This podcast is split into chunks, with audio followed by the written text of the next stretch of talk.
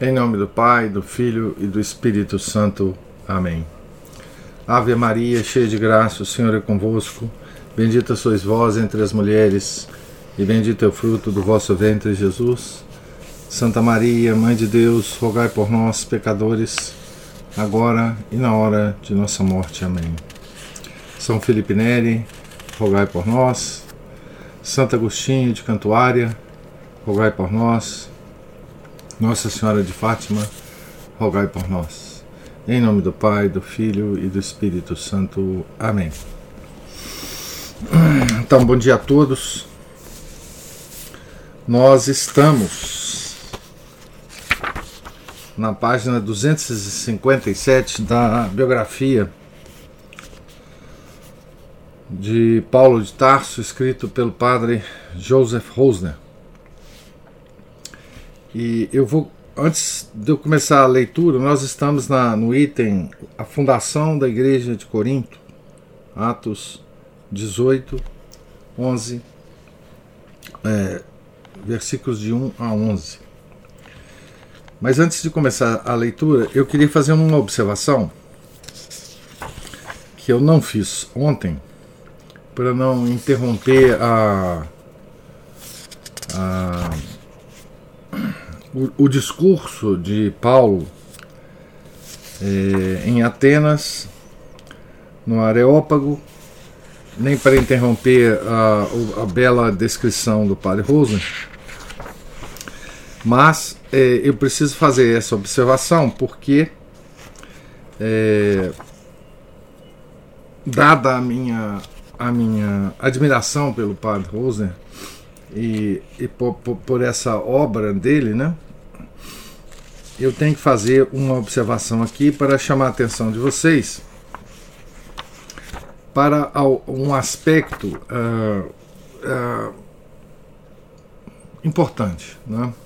que é o seguinte: nós lemos aqui uh, todo o discurso é, do padre Rosner, que está, entre aspas, inclusive, no, no texto do padre Rosner. Mas eu não sei se vocês fizeram isso, né? Mas se vocês compararam, é, se vocês uh, acessaram lá o, o, os Atos, né? Ah, o capítulo 17 dos Atos, vocês podem perceber que o discurso que aparece aqui é um discurso trabalhado é, literariamente pelo padre Rosner, do, na verdade, da versão que existe nos Atos dos Apóstolos. Tá certo? É, tem uma. Inclusive uma. Uma, uma nota na página 252 que, que, que, que menciona o seguinte, né? O texto do discurso do Areópago, tal como Lucas o apresenta, pode muito bem constituir apenas um breve resumo e uma versão livre das palavras originais de São Paulo. Começa assim a nota, na página 252. Então, acho que nada mais natural de que Padre Roser tenha, digamos assim, ah, trabalhado um pouco mais literariamente, feito interpolações no discurso eh, de Paulo que aparece nos Atos, né? Eh, dada a, o conhecimento que Padre Rosner tem de São Paulo, eh, e, e, de fato ficou belo esse essa versão que o Padre Rosner apresenta do discurso aqui. Mas tem dois aspectos uh, aqui que me chamaram a atenção e que há de ter chamado a atenção também de, de muitos de vocês que já estudaram um pouco sobre a gnose né, e o panteísmo, principalmente é, o que o, que o, o professor Rolando Fedeli escreveu sobre isso. Nós já fizemos um, comentário longo é, e a leitura do livro do, do professor Orlando sobre esse tema, né? sobre o, o que ele chama de antropoteísmo. É, e há aqui um, uma expressão nessa interpolação é, que faz o padre Rosner que, que nos leva a fazer essa reflexão. Tem uma frase na página 250, se vocês é, tiverem o livro à mão aí, eu pediria que vocês voltassem à página 250.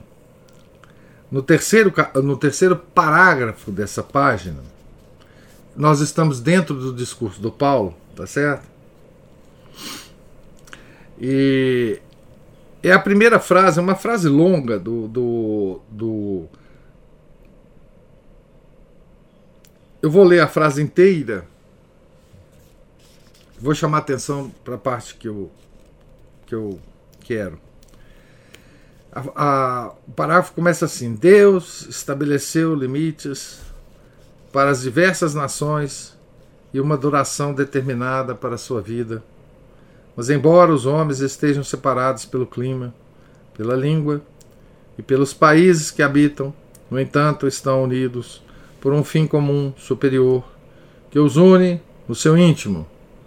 Porque ele, com letra maiúscula, Deus, né, introduziu em todos uma centelha de luz do seu espírito, comunicando-lhes o dever de o procurarem. Centelha de luz. Essa, toda vez que eu leio essa palavra centelha, eu já fico preocupado, obviamente, né? E além disso, uma centelha de luz em seu espírito, comunicando-lhes o dever de o procurarem, de o pressentirem como as apalpadelas. As apalpadelas é uma expressão de Paulo, né? Mas aí ele continua: Todos os homens buscam a Deus por natureza mas vós, gregos, todos os homens buscam a Deus por natureza.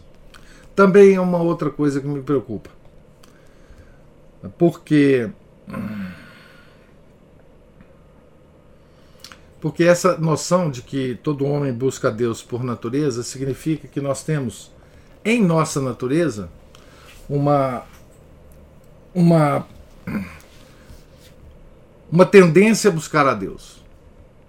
E como ele fala centelha de luz, e depois lá na frente, na página 251, ele fala assim: se nós, lá no terceiro parágrafo, no meio, no, no, do meio para o fim do terceiro parágrafo, ele fala assim: o artista não pode é, ser inferior à sua obra se nós somos centelhas do Espírito Divino, então Deus é Espírito puro e nós estamos habilitados a participar da vida divina desde que Ele nos convide. Então, aqui, aqui tem uma, uma série de ideias que liga a, que liga isso a não só a gnose, que acredita que o ser humano uh, tem em si uma centelha divina, contra uma. e também uma, uma tendência a considerar que, que nós temos, por nossa natureza, algo que nos. que nos. que nos uh, faz buscar a Deus por natureza. Tá certo? São duas ideias erradas. Eu não estou dizendo que o padre Rosner, digamos assim, é, subscreve esses dois erros. Estou dizendo que o padre Rosner é, enfim, é um padre do século XX, é um padre alemão e pode muito bem, né? Eu não conheço muita coisa da biografia do padre Rosner, exceto aquilo que consta inclusive aqui na, na no, nesse livro. Mas não é de, de se admirar que o padre Rosner talvez né, seja é, esteja influenciado aqui pela gnose e pela nouvelle teologia, que, que traz essa ideia de que no homem, há na natureza do homem algo que o, o, o faça é, procurar Deus por natureza. Né? Ah, então, fica aí essa observação, porque vocês podem ter notado isso aí, e, e certamente isso é um, é um problema é, grave, se é que o padre Rosner quis cometê-lo, ou se ele apenas quis, é, enfim, usou expressões é, inconvenientes aqui para fazer as interpolações do, do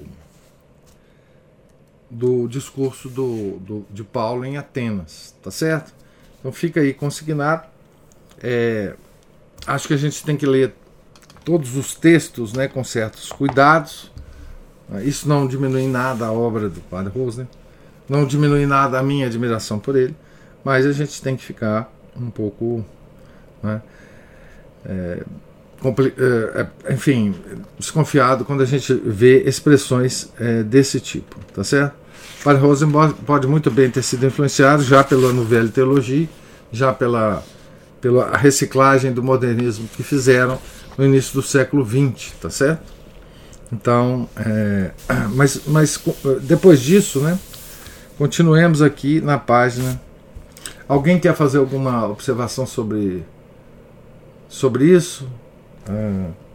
Sobre esse comentário? Para a gente. Professor, eu não tinha visto o erro nessa frase. Não, o artista não tem que ser mal que, ele faz mesmo. Eu não tinha percebido essa não. Não, pois é. Então, assim, releia aí, porque essas expressões não estão no discurso do Paulo, né? Obviamente. Entendi. É, é uma interpolação, é, enfim, pode não significar nada, mas fica aí a Nesse, nesse trecho eu não percebi. Esse trecho passa batido. Nos outros eu tinha visto alguma coisa mesmo assim. É, quando fala centelha divina, centelha de luz. É, eu sei, essa... senão a gente ficar esperto com isso. Aí eu já estava vendo que você estava estranho, mas esse passou despercebido. Obrigada, professor. É, fica aí então a observação. Então, comecemos agora a leitura da, na página 257, no novo item aí. A fundação da igreja de Corinto. Paulo não conseguia habituar-se ao, ambi ao ambiente de Atenas. Era expressivamente. Ah, desculpe, era excessivamente asiático para isso. Paulo, né? E sabia que essa cidade puramente helênica, orgulhosa da sua raça e cultura, não podia nunca ser um ponto de apoio para o espírito universal do cristianismo. Seus pensamentos retornavam frequentemente às comunidades da Macedônia. Mais uma vez esteve a ponto de voltar para lá. Mas a última imagem que trouxera de Tessalônica era a da, da populaça excitada pelos judeus. Depois disso, só lhe, tinham, só lhe tinham chegado aos ouvidos uns rumores vagos sobre os padecimentos dessas comunidades. Tornava-se necessário enviar-lhes uma embaixada alentadora e comunicar-se pessoalmente com elas. E preferiu renunciar à consolação da amizade a ficar por mais tempo na incerteza acerca do que poderia estar acontecendo com seus caríssimos filhos. E assim, antes de abandonar Atenas, enviou Timóteo e Silas a Tessalônica, no primeiro barco que para lá se dirigia, enquanto ele se punha a caminho de Corinto. Intencionalmente, Paulo preferia sempre as grandes cidades. Sabia que era ali que se tratavam as batalhas do espírito. Interessante, né? Essa, essa, essa preferência de Paulo pelas grandes cidades, né? Pelas cidades que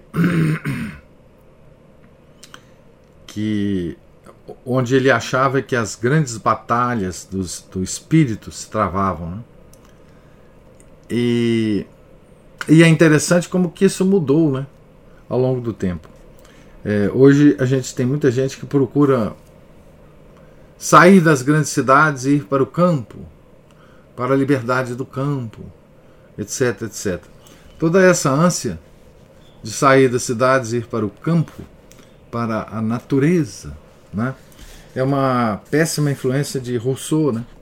Jean-Jacques Rousseau, do, a, do, que, que, que concebeu a, a, a, teoria do bom sauvage, né? essa coisa de fugir da civilização, das coisas da civilização que são tão ruins. Né?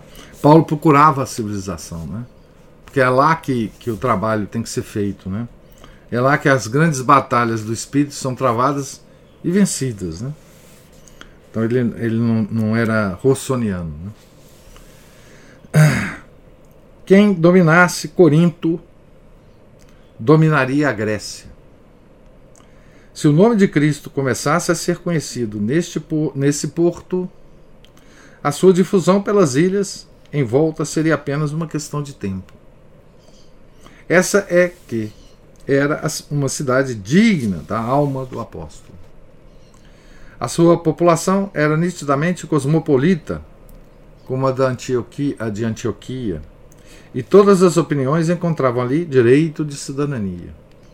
Nesse terreno, a semente do Evangelho podia facilmente lançar raízes profundas. Não sabemos se resolveu seguir pela estrada que conduz a Corinto, por Eleusis e Mégara, uns 65 quilômetros, ou se tomou o caminho mais curto, atravessando o Golfo de Egina por via marítima, até o porto de Sêncreas. Neste caso, aliás, o mais provável, terá partido de Pireu e tomado diretamente o caminho do Istmo, situado entre Salamina e a ilha de Engina, onde o mar se assemelha a um lago alpestre circundado de abruptas paredes rochosas e semeado de inúmeras ilhotas. Aqui ele está descrevendo tão bem, né, porque certamente ele passou né, por lá. Tá certo?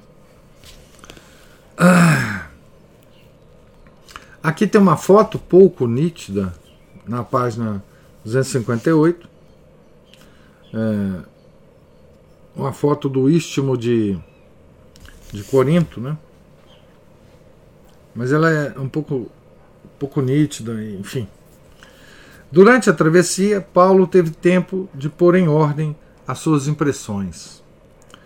Nunca sentira tão intensamente como agora o obstáculo levantado pela falsa sabedoria a toda a renovação interior do homem. Santo Agostinho faria a mesma experiência na Epístola aos Romanos, redigida alguns anos mais tarde, o apóstolo tenta prevenir os incautos contra essa atitude mental da filosofia grega, o mais forte impedimento para se descobrir a verdade. Aspas, São inexcusáveis esses homens, porque, tendo conhecido a Deus, não o glorificaram como Deus, nem lhe deram graças mas desvaneceram-se nos seus pensamentos e obscureceu-se o seu coração insensato. Pois, dizendo-se sábios, tornaram-se estultos e mudaram a glória de Deus incorruptível na figura de simulacros de homens corruptíveis, de aves, de quadrúpedes e de serpentes. Romanos 1, versículos 21 e 23.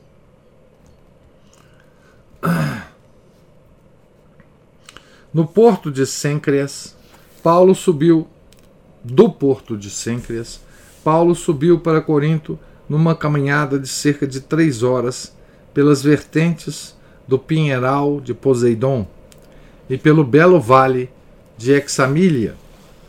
Ao longo das margens do Peloponeso, estendem-se ainda hoje a perder de vista os baixos vinhedos que produzem as doces passas de Corinto. Do ponto mais alto do istmo, o apóstolo fez uma curta parada, uma curta parada, tinha a seus pés dois mares de cor púrpura, pois Corinto deve a sua glória e ao seu encanto à sua situação privilegiada entre dois golfos, o do Istmo e o de Corinto, tendo ao fundo altas as altas montanhas do Peloponeso, a que a natureza deu a forma de patamares bem nítidos e em cujos cumes brilha a neve.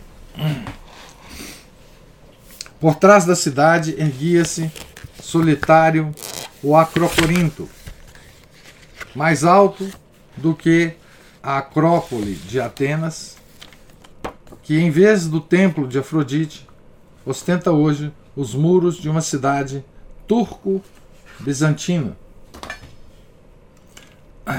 Dali desciam paralelamente dois muros, muros fortificados, até o porto de Licaon, enquanto, do outro lado, a célebre muralha do Istmo descia até perto de Sêncreas de modo que uma guarnição de apenas 400 homens bastava para vedar a entrada de, do Peloponeso a qualquer ataque no norte. Contornando pelo sul, Paulo atravessou a ponte sobre o rio Leucas e penetrou nos arrebaldes da cidade, onde se encontrava o túmulo de Diógenes, o, o filósofo, né? Se pudesse saber quem era que passava por ali, esse certamente teria apagado a sua lanterna, a lanterna de Diógenes, né? na alegria de encontrar o homem que correspondia aos seus ideais de virtude e pobreza. História do Diógenes, né? Que andava com a, uma lanterna para procurar um homem virtuoso, né? Então, aqui na página 259 tem uma, uma uma, um mapa, como tem o, o mapa. Deixa eu, deixa eu, ver aqui se eu. Se eu estou com o, o mapa está aqui embaixo. O mapa de Corinto, deixa eu ver aqui se eu mostro para o pessoal. O mapa de Corinto está aqui embaixo na página, que tá, tá ruim de focalizar. Mas como também de Antioquia ele mostrou o mapa, né? Que está o mapa de Corinto. Então, nesse mapa dá para se ver as partes principais, né? A colina do Acro Corinto, a antiga cidade de, de Corinto, né? O anfiteatro, o templo de Apolo, as termas de Afrodite, enfim, as muralhas que rodeiam a cidade, o canal entre o Golfo de Egina e o Golfo de Corinto, algumas cemitério, algumas, algumas coisas é, da cidade. Né? É quase impossível imaginar maior contraste do que entre Atenas e Corinto. Atenas lembrava uma cidade universitária da Idade Média, repleta do ruído e dos cantos de estudantes mais ou menos ociosos. Corinto, um formigueiro diligente e pressuroso, uma colmeia de comerciantes oriundos dos mais diversos países. A hegemonia política que exercera sobre a Grécia findara havia muito tempo, e no ano de 146 a.C., o general romano Múmio reduzira a um montão de ruínas. No entanto, a sua situação estratégica entre dois mares não podia deixar de ser aproveitada como ponte de ligação entre o Oriente e o Ocidente. Cem anos antes de Paulo, César estabelecera nas ruínas da velha cidade uma colônia itálica de libertos e veteranos. Sob a proteção da águia romana, nascera assim uma espécie de canal do Panamá da antiguidade. Ao mesmo tempo, posto militar e porto de passagem, que poupava a difícil e tempestuosa necessidade de contornar o Peloponeso. Entre os dois portos, construíra-se um resvaladouro para transportar pequenos navios com a sua carga de um mar para o outro. Mas o plano de Nero e a tentativa de Herodes Ático de cortar o istmo por um canal só puderam tornar-se realidade no século XIX. Os colonos romanos constituíram, constituíam agora tão somente uma íntima minoria, desculpe, uma ínfima minoria que se perdia na população mista de gregos, africanos, sírios e judeus. A mentalidade e a cultura dessa cidade já não eram as da antiga Grécia, mas a dos novos aventureiros, que os antigos coríntios consideravam intrusos. Noutros tempos, Corinto fora a cidade de Poseidon, com o seu golfinho e tridente. Agora estava consagrada à deusa Afrodite, a impúdica Vênus Vulgivaga, uma variante da Astarte fenícia. O seu templo erguia-se sobre o Acro Corinto, em volta do qual milhares de prostitutas sagradas e heródulas se entregavam ao serviço da lasciva deusa em pequenas casinhas com jardim de roseiras. Lá os ricos viajantes estrangeiros, os soldados, marinheiros e negociantes deixavam o dinheiro e a saúde, propagando depois a doença coríntia, a sífilis, por todas as regiões do império. Aliás, o célebre provérbio, abre aspas, nem todo mundo pode ir a Corinto, fecha aspas, indicava que os prazeres de lá eram muito caros. O símbolo dessas mulheres era a imagem de Laís, a mais célebre delas, apresentada na necrópole da cidade sob a forma de uma loba que despedaçava a vítima entre as suas garras, e os termos moça coríntia e prostituta tinham chegado a tornar-se sinônimos. Então, aqui está o, digamos assim, o, o, o, tom da cidade, né? É, o coríntio ébrio e libertino era uma das figuras cômicas mais em voga no teatro da época. Nas tavernas dos seus dois portos e nas espeluncas dos marinheiros juntava-se toda a escória do gênero humano. Quando Paulo escrevia de Corinto a sua epístola aos Romanos, então ele escreveu aos Romanos em Corinto, né? tinha essa, esta cidade diante dos olhos ao traçar o sombrio quadro do paganismo. Todavia, amou-a mais do que Atenas, porque o maior obstáculo que se opõe ao Evangelho não é a fraqueza da carne pecadora, mas a soberba do espírito. Abre aspas, onde abundou o pecado, superabundou a graça. Romanos 5, 20. Aqui tem uma, uma grande lição para nós, né? É, porque compara a soberba aos pecados da carne. Né? A soberba é o pecado muito pior do que o pecado da carne. Né? na, na hierarquia dos pecados, né? os pecados da casa estão lá embaixo, né? pecados mortais, né? mas eles também são hierarquizados, né? ou hierarquizáveis, os pecados mortais. Né? Então, os pecados da carne, embora mais, mais comuns e mais variados é? que a gente pode cometer, são muito menos graves né, do que o pecado da soberba. O pecado da soberba é o pai de todos os pecados. Né? E aqui, entre as duas cidades, né, Atenas era a sede do pecado da, da, da soberba, e Corinto, o, o, a sede do, do, pecado da carne, né? Ou dos pecados da carne. Então, é, isso aí porque a, a, razão da preferência de Paulo. Né?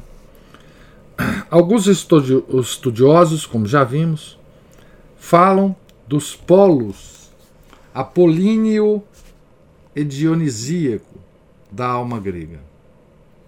Por um lado, a atração pela beleza.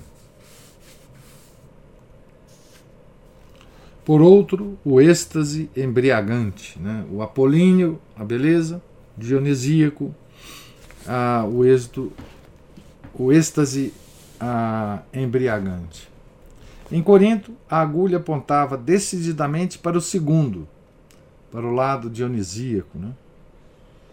pois o centro de gravidade do culto dionisíaco residia exatamente na libertinagem sexual, cujas vagas ameaçavam fazer submergir a instituição familiar e as leis ligadas a ela.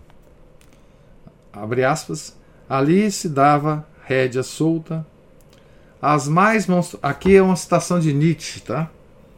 Ali se dava rédea solta às mais monstruosas ferocidades da natureza, até se atingir esse abominável misto de volúpia e de crueldade que sempre me pareceu uma poção preparada por bruxas. Frase de Nietzsche, né? Note que a volúpia, como Nietzsche está dizendo aqui, né? ah, esse misto é, de volúpia e crueldade que ele cita aqui, né? A, a crueldade sempre segue a volúpia. Né?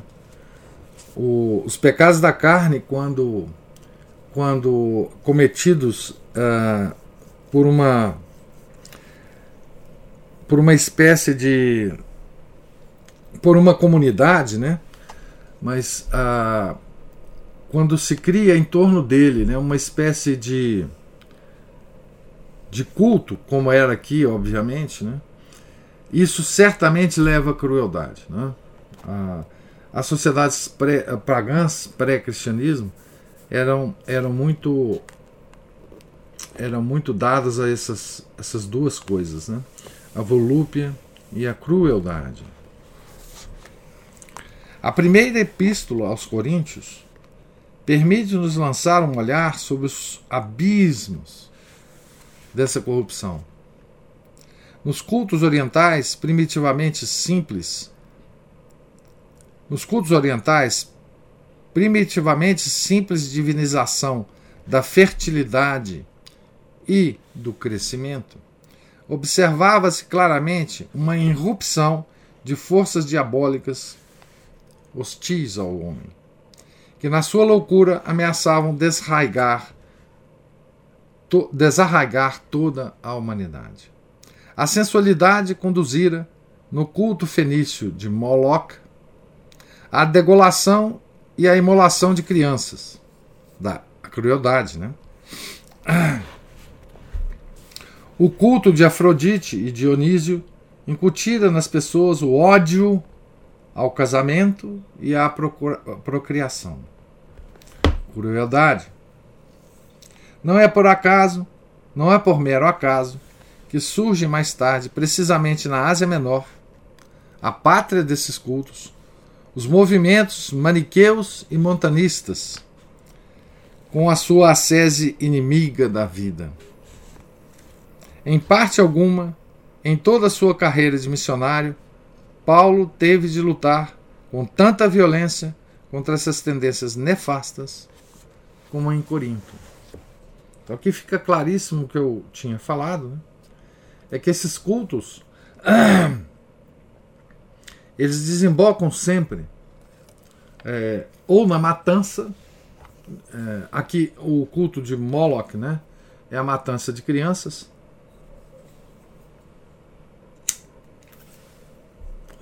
Aliás, esse culto existe, né? Hoje. Que é o culto das, das abortistas, né? Elas, elas. Lembra que eu falei, né? Que esses deuses antigos são todos cultuados hoje, né? Com outros nomes, tá? Mas o Moloch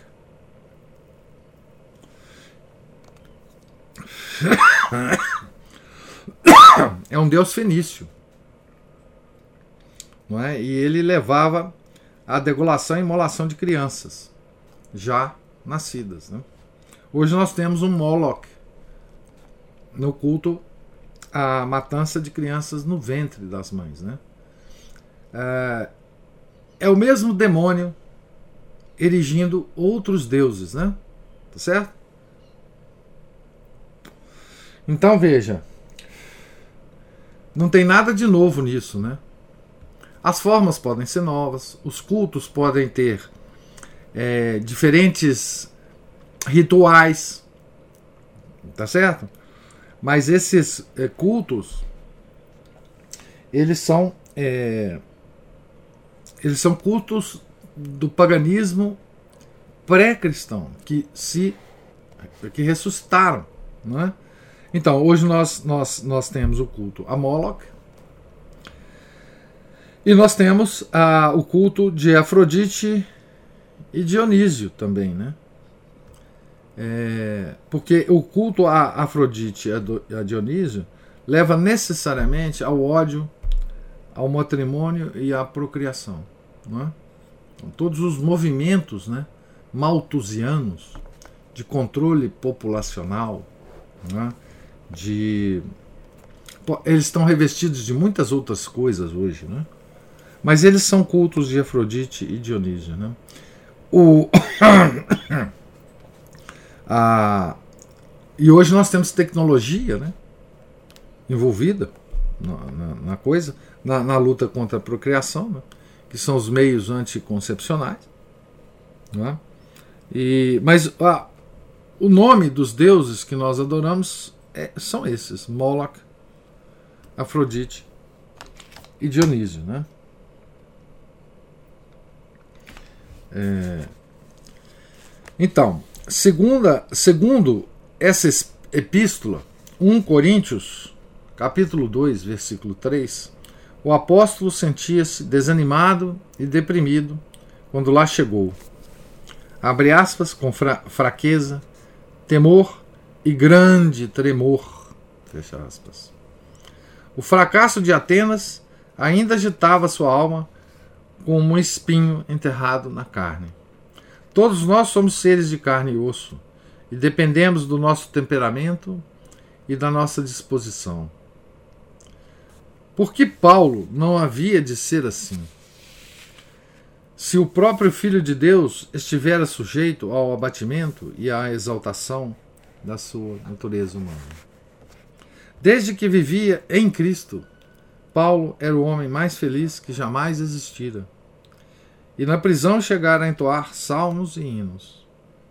De vez em quando, porém, sofria períodos de profunda depressão, como todos os santos sofreram.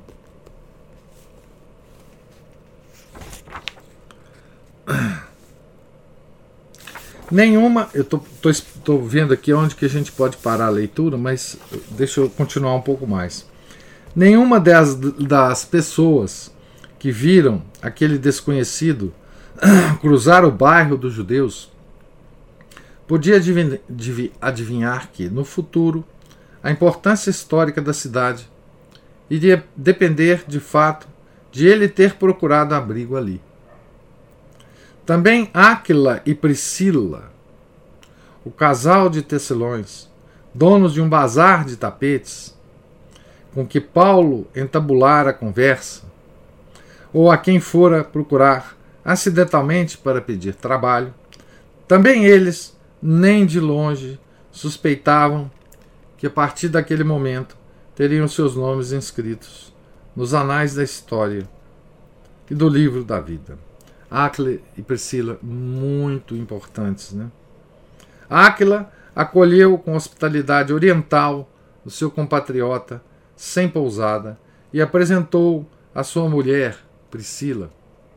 Ambos consideraram uma grande honra ter um doutor da lei como hóspede e companheiro de trabalho, e assim começou uma das mais belas e fecundas amizades da vida de Paulo e da igreja nascente. É provável que Áquila e Priscila já fossem cristãos, pois Paulo não os nomeia entre as pessoas que batizou em Corinto. 1 Coríntios 1 Coríntios 1, versículo 14. Que surpresa para o apóstolo! Uma família cristã naquela cidade. O seu júbilo e agradecimento por essa providência divina ressoam nas suas cartas sempre que menciona os dois nomes. Não é de admirar que se unisse estreitamente a esses cristãos, talvez os únicos da cidade, e compartilhasse com eles a casa, o trabalho e os meios de vida.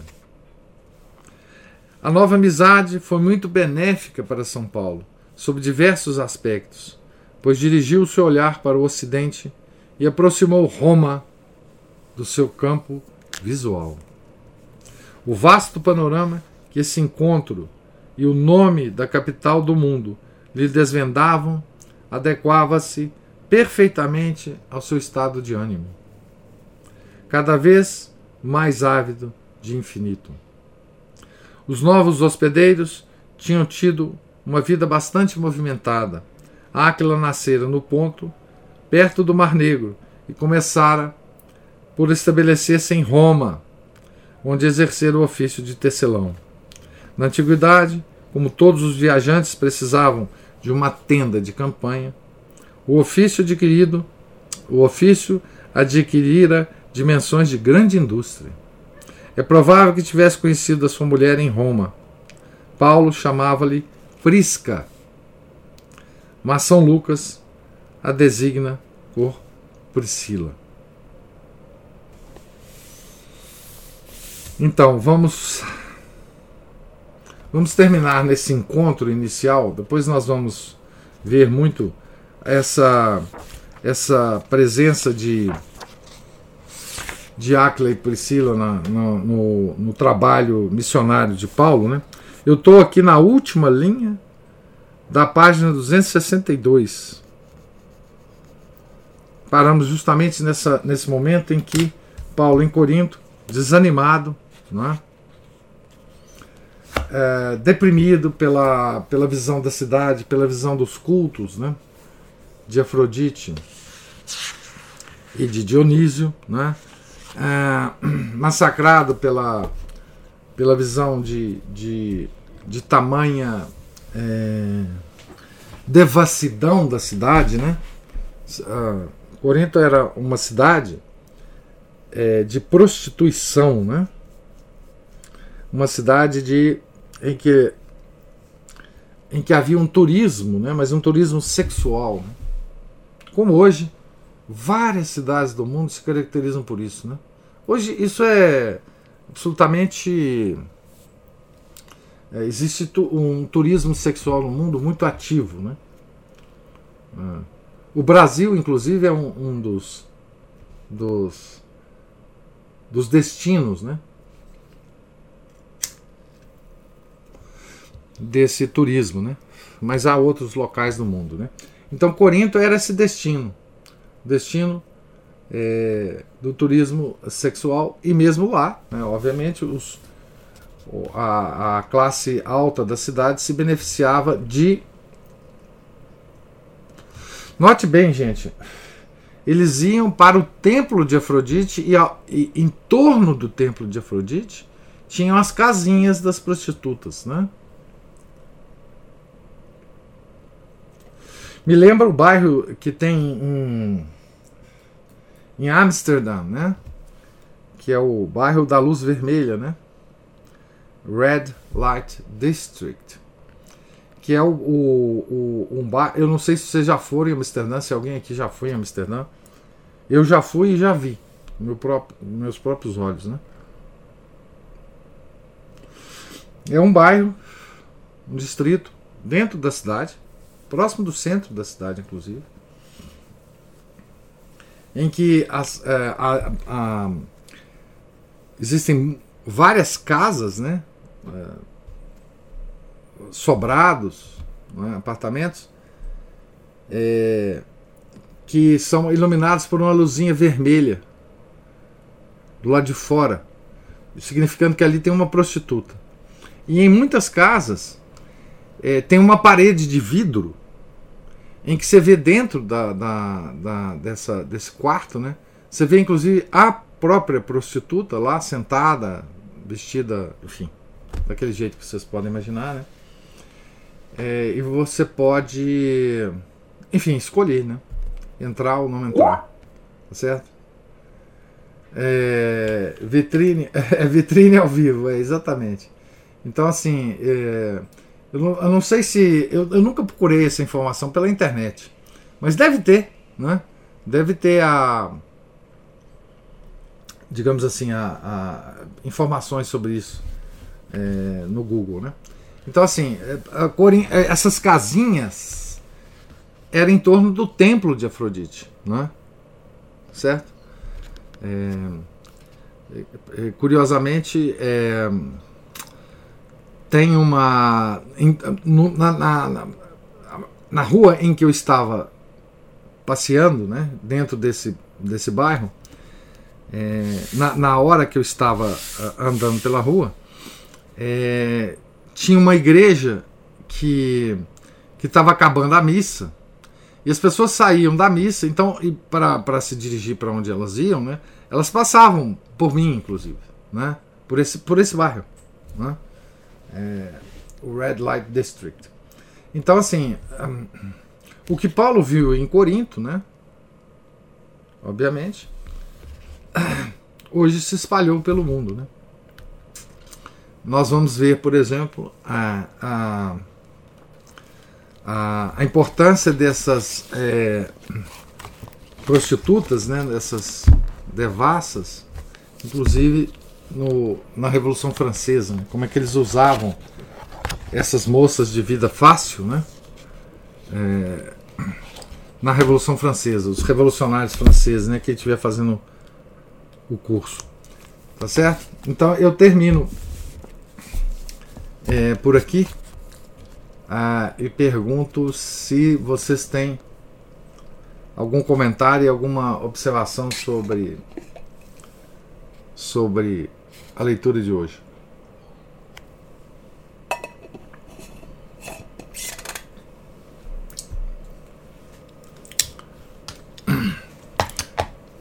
Então, não tendo nenhuma pergunta, nenhuma observação. Professor. Ah, pois não tô me, me vendo isso, como São Paulo, quando me converti, eu fiquei sozinha, isolada, até que encontrei vocês. Assim, Deus providencia sempre pra gente isso, né? Quando a gente tá sozinho num mundo que ninguém vê Deus, ou, ou pelo menos no, a cegueira tamanha ainda, né? Ele não deixa a gente sozinho, igual encontrou o casal lá. Aquila e Priscila. Ele acalmou ele, né? Ele começou a ficar um pouco mais animado. Eu, eu também me sinto assim com, com a associação. Eu tava sozinha, assim, sentindo a louca. É... Eu vou voltar para trás que eu tô sozinha.